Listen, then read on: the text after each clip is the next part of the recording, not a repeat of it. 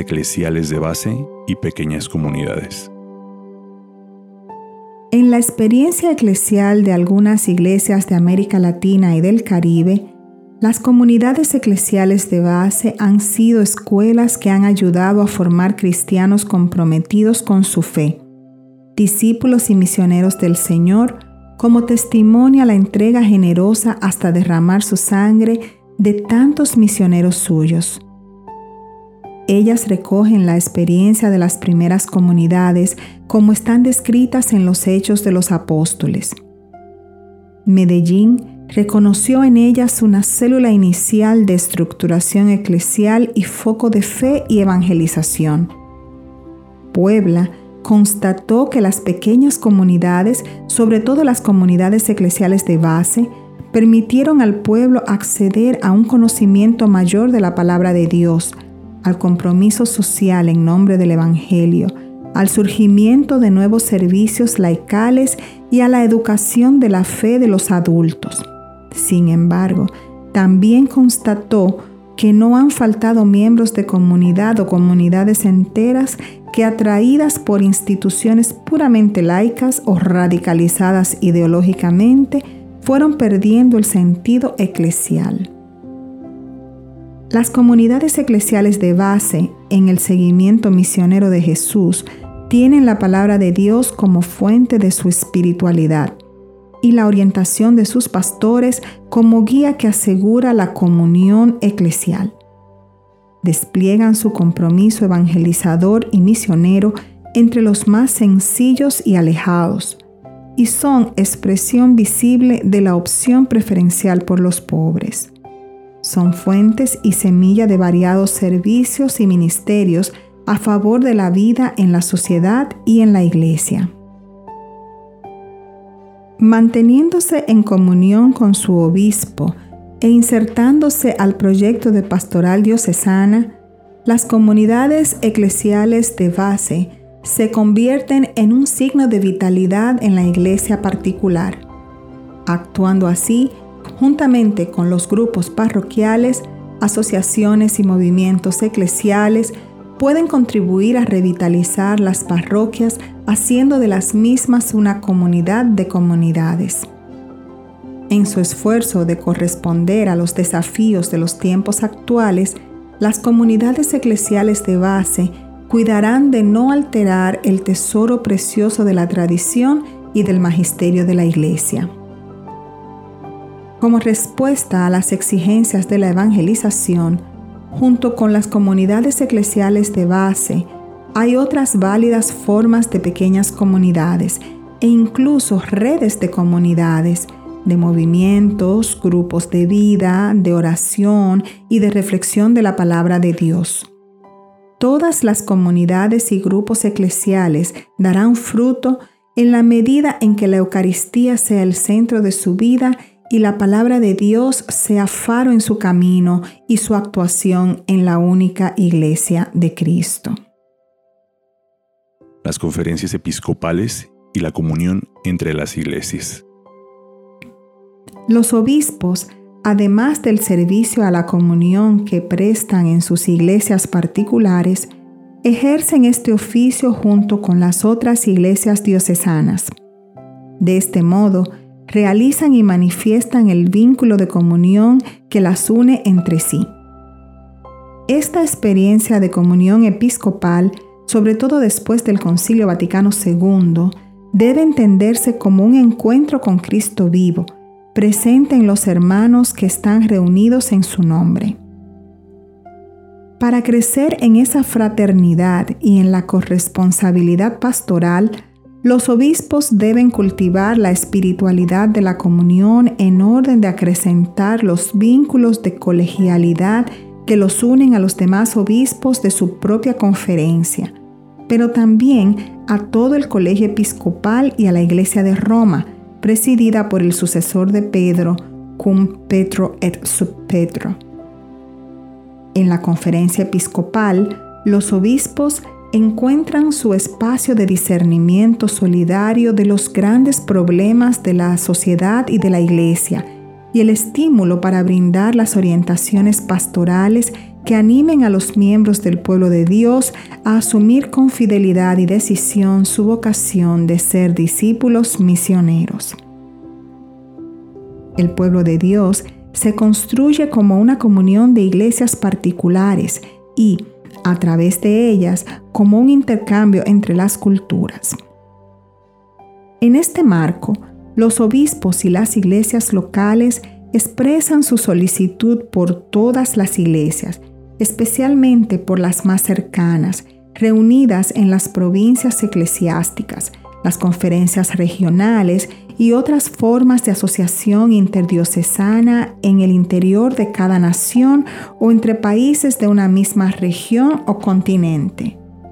Estas variadas formas de comunión estimulan un vigor de relaciones de hermandad entre la diócesis y las parroquias y fomentan una mayor cooperación entre las iglesias hermanas. El CELAM es un organismo eclesial de fraterna ayuda episcopal cuya preocupación fundamental es colaborar para la evangelización del continente. A lo largo de sus 50 años, ha brindado servicios muy importantes a las conferencias episcopales y a nuestras iglesias particulares, entre los que destacamos las conferencias generales, los encuentros regionales, los seminarios de estudio en sus diversos organismos e instituciones. El resultado de todo este esfuerzo es una sentida fraternidad entre los obispos del continente, y una reflexión teológica y un lenguaje pastoral común que favorece la comunión y el intercambio entre las iglesias.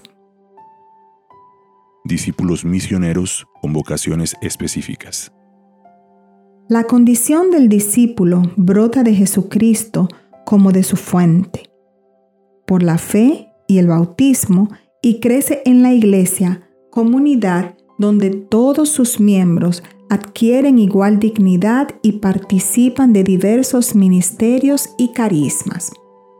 De este modo, se realiza en la Iglesia la forma propia y específica de vivir la santidad bautismal al servicio del reino de Dios.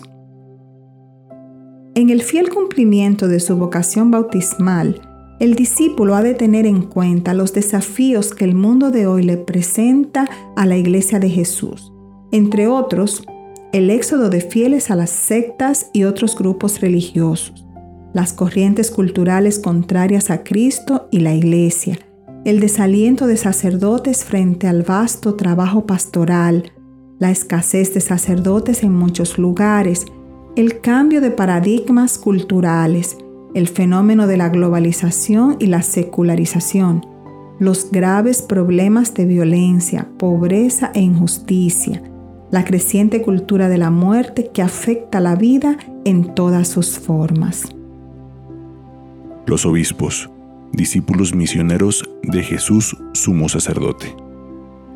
Los obispos, como sucesores de los apóstoles, junto con el sumo pontífice y bajo su autoridad, con fe y esperanza, hemos aceptado la vocación de servir al pueblo de Dios conforme al corazón de Cristo buen pastor junto con todos los fieles y en virtud del bautismo, somos, ante todo, discípulos y miembros del pueblo de Dios.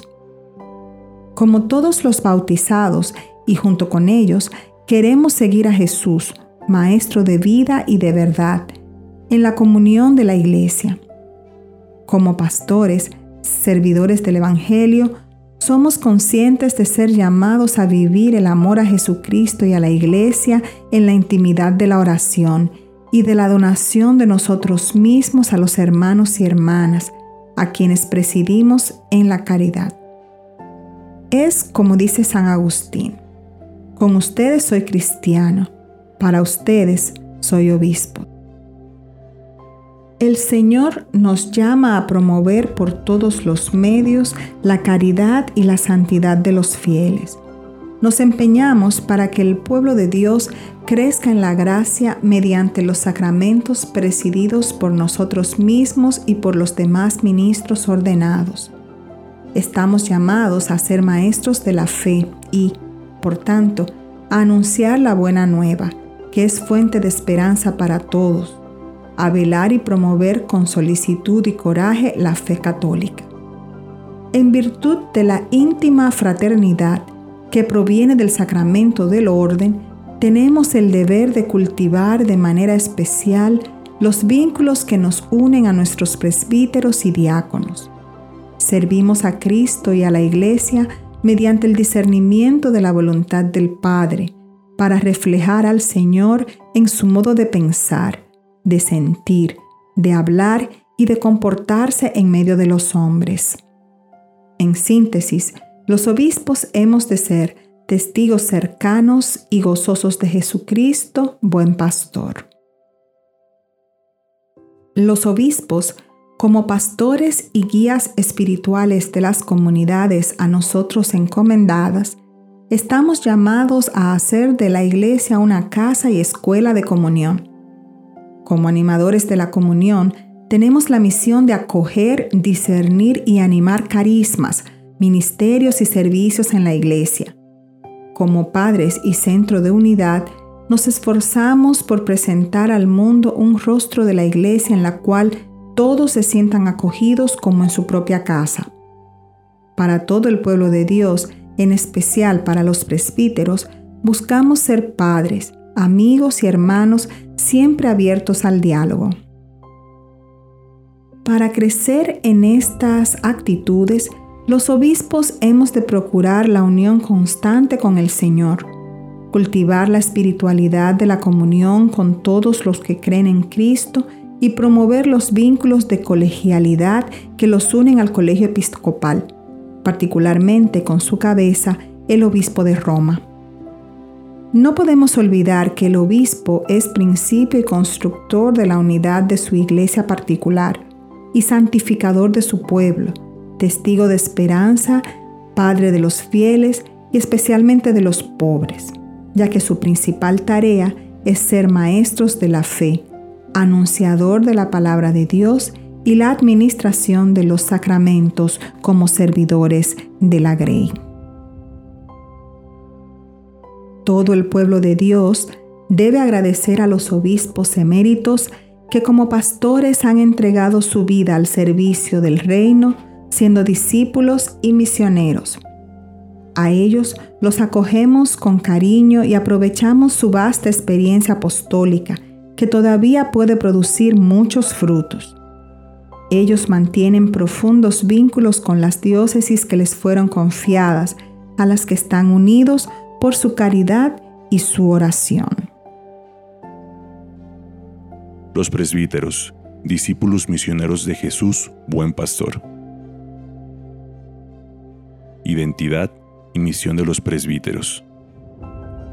Valoramos y agradecemos con gozo que la inmensa mayoría de los presbíteros vivan su ministerio con fidelidad y sean modelo para los demás, que saquen tiempo para su formación permanente, que cultiven una vida espiritual que estimula a los demás presbíteros, centrada en la escucha de la palabra de Dios y en la celebración diaria de la Eucaristía. Mi misa es mi vida y mi vida es una misa prolongada. Agradecemos también a aquellos que han sido enviados a otras iglesias motivados por un auténtico sentido misionero. Una mirada a nuestro momento actual nos muestra situaciones que afectan y desafían la vida y el ministerio de nuestros presbíteros. Entre otras, la identidad teológica del ministerio previsteral, su inserción en la cultura actual y situaciones que inciden en su existencia. El primer desafío dice relación con la identidad teológica del ministerio previsteral el Concilio Vaticano II establece el sacerdocio ministerial al servicio del sacerdocio común de los fieles y cada uno, aunque de manera cualitativamente distinta, participa de un único sacerdocio de Cristo. Cristo, sumo y eterno sacerdote, nos ha redimido y nos ha participado su vida divina. En Él somos todos hijos del mismo Padre, y hermanos entre nosotros. El sacerdote no puede caer en la tentación de considerarse solamente un mero delegado o solo un representante de la comunidad, sino un don para ella por la unción del Espíritu y por su especial unión con Cristo cabeza. Todo sumo sacerdote es tomado de entre los hombres y puesto para intervenir a favor de los hombres en todo aquello que se refiere al servicio de Dios. El segundo desafío se refiere al ministerio del presbítero inserto en la cultura actual. El presbítero está llamado a conocerla para sembrar en ella la semilla del Evangelio, es decir, para que el mensaje de Jesús llegue a ser una interpelación válida, comprensible, esperanzadora y relevante para la vida del hombre y de la mujer de hoy, especialmente para los jóvenes. Este desafío incluye la necesidad de potenciar adecuadamente la formación inicial y permanente de los presbíteros en sus cuatro dimensiones, humana, espiritual, intelectual y pastoral. El tercer desafío se refiere a los aspectos vitales y afectivos, al celibato y a una vida espiritual intensa fundada en la caridad pastoral, que se nutre en la experiencia personal con Dios y en la comunión con los hermanos. Asimismo, al cultivo de relaciones fraternas con el obispo, con los demás presbíteros de la diócesis y con laicos. Para que el ministerio del presbítero sea coherente y testimonial, éste debe amar y realizar su tarea pastoral en comunión con el obispo y con los demás presbíteros de la diócesis. El ministerio sacerdotal que brota del orden sagrado tiene una radical forma comunitaria y solo puede ser desarrollado como una tarea colectiva. El sacerdote debe ser hombre de oración, maduro en su elección de vida por Dios, hacer uso de los medios de perseverancia como el sacramento de la confesión, la devoción a la Santísima Virgen, la mortificación y la entrega apasionada a su misión pastoral. En particular, el presbítero es invitado a valorar, como un don de Dios, el celibato que le posibilita una especial configuración con el estilo de vida del propio Cristo, y lo hace signo de su caridad pastoral en la entrega a Dios y a los hombres con corazón pleno e indiviso. En efecto, esta opción del sacerdote es una expresión peculiar de la entrega que lo configura con Cristo y de la entrega de sí mismo por el reino de Dios. El celibato pide asumir con madurez la propia afectividad y sexualidad, viviéndolas con serenidad y alegría en un camino comunitario.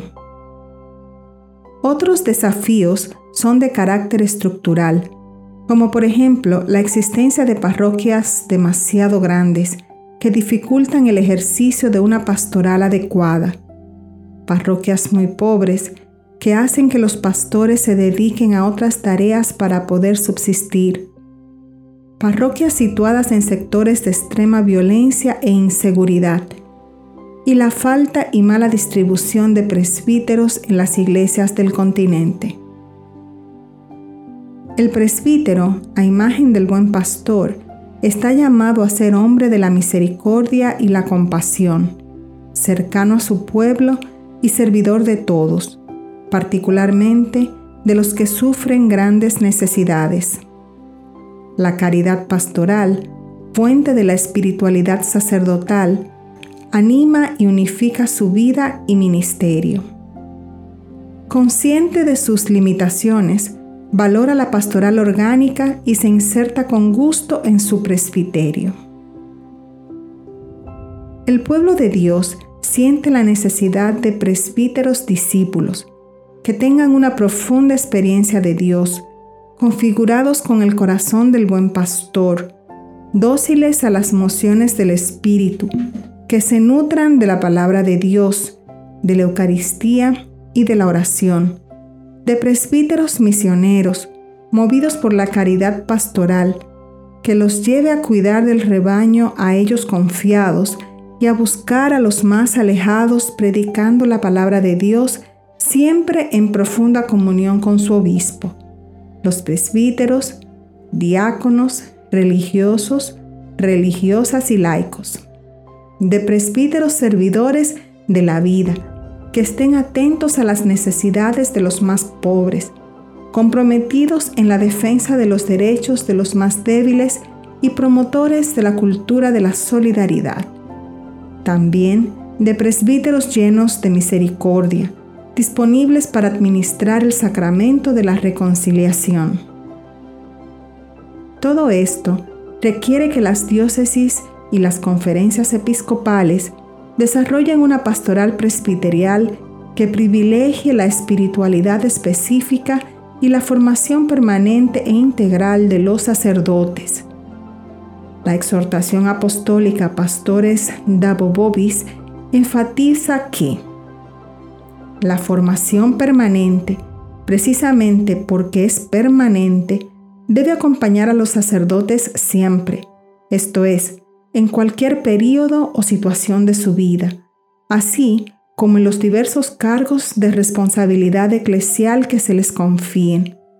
Todo ello teniendo en cuenta, naturalmente, las posibilidades y características propias de la edad, condiciones de vida y tareas encomendadas. Teniendo en cuenta el número de presbíteros que abandonaron el ministerio, cada iglesia particular procura establecer con ellos relaciones de fraternidad y de mutua colaboración conforme a las normas prescritas por la iglesia.